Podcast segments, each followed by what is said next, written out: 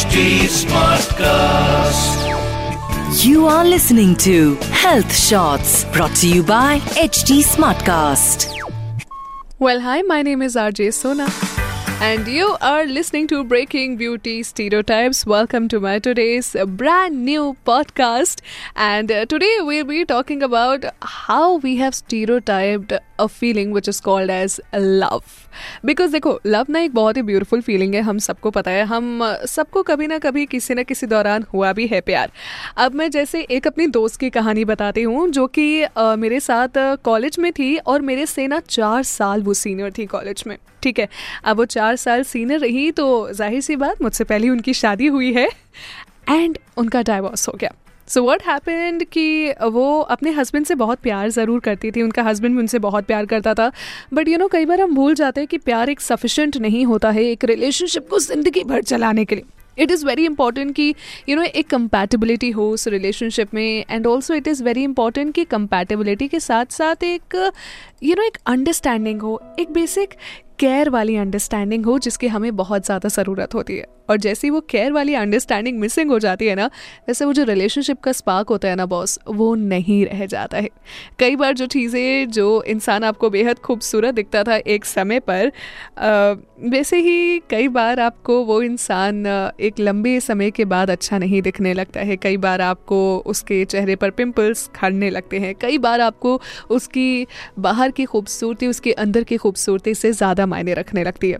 ऐसे कुछ हुआ था मेरी फ्रेंड श्रेया के साथ भी और उसको थोड़ा सा लेट समझ में आया, लेकिन द बेस्ट पार्ट इज़ कि उसको समझ में आया कि okay fine this is not working यार, ये रिलेशनशिप काम ही नहीं कर रहा है तो फिर कैसे इसमें रहेंगे?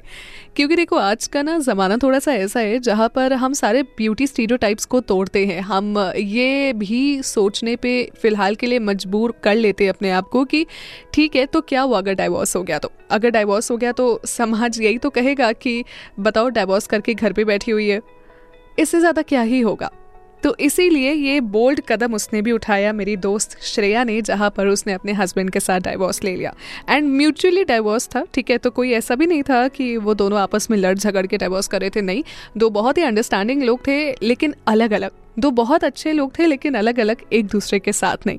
और उनका जो रिलेशनशिप था, वो ऑफकोर्स लव का था, लेकिन मात्र एक साल के रिश्ते के बाद उन्होंने शादी कर ली।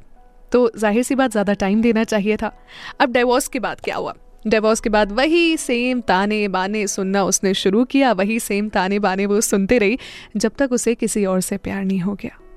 Yes you hurt it right उसे किसी और से प्यार हो गया। वो एक अलग यूनिवर्सिटी में पढ़ाती थी और उनको वहाँ पर अपने एक कोलीग से प्यार हो गया।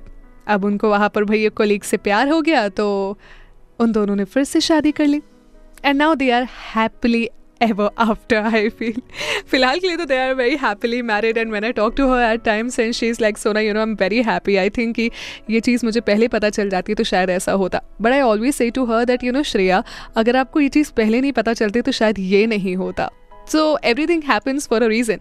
The best part is that you have to break the stereotype which is called as कि divorce के बाद प्यार नहीं हो सकता या एक divorce के बाद आप वापस शादी नहीं कर सकते no love is a feeling love का कोई एलिजिबिलिटी क्राइटेरिया नहीं है. लव की कोई उम्र नहीं है. प्यार एक एहसास है. प्यार कोई इंसान नहीं है जिसकी कोई उम्र हो और उम्र होते होते यार प्यार नहीं होना चाहिए. ऐसा नहीं होता. This is a beauty stereotype that we need to break which is in the society कि डाइवोर्स ही है. तो चलो ठीक है, उसको सुना दो ताने बाने गन दो एंड वो तो घर पर ही बैठी रहेगी. क्यों? डाइवोर्स ही है तो क्या कोई इंसान नहीं है? इंसान तो है ना, और हर एक इंसान को प्यार करने का हक है, प्यार में जीने का हक है, और एक दूसरे से क्या किसी से भी प्यार करने का हक है यार। So I think if you are going through the same thing if you fall in love with someone else या आपको लग रहा है कि आप नहीं बोल पाओगे प्लीज़ बोल दो।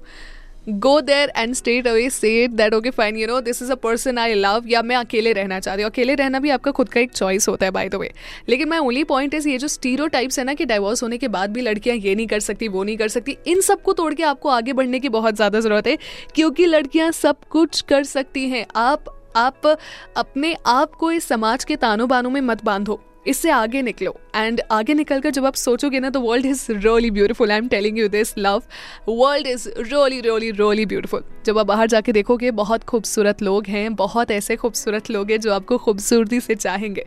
बस ये स्टीरो को तोड़ते रहिए और आगे बढ़ते रहिए। अच्छा आज का एपिसोड कैसा लगा? ये भी मुझे बताना मत भूलेगा।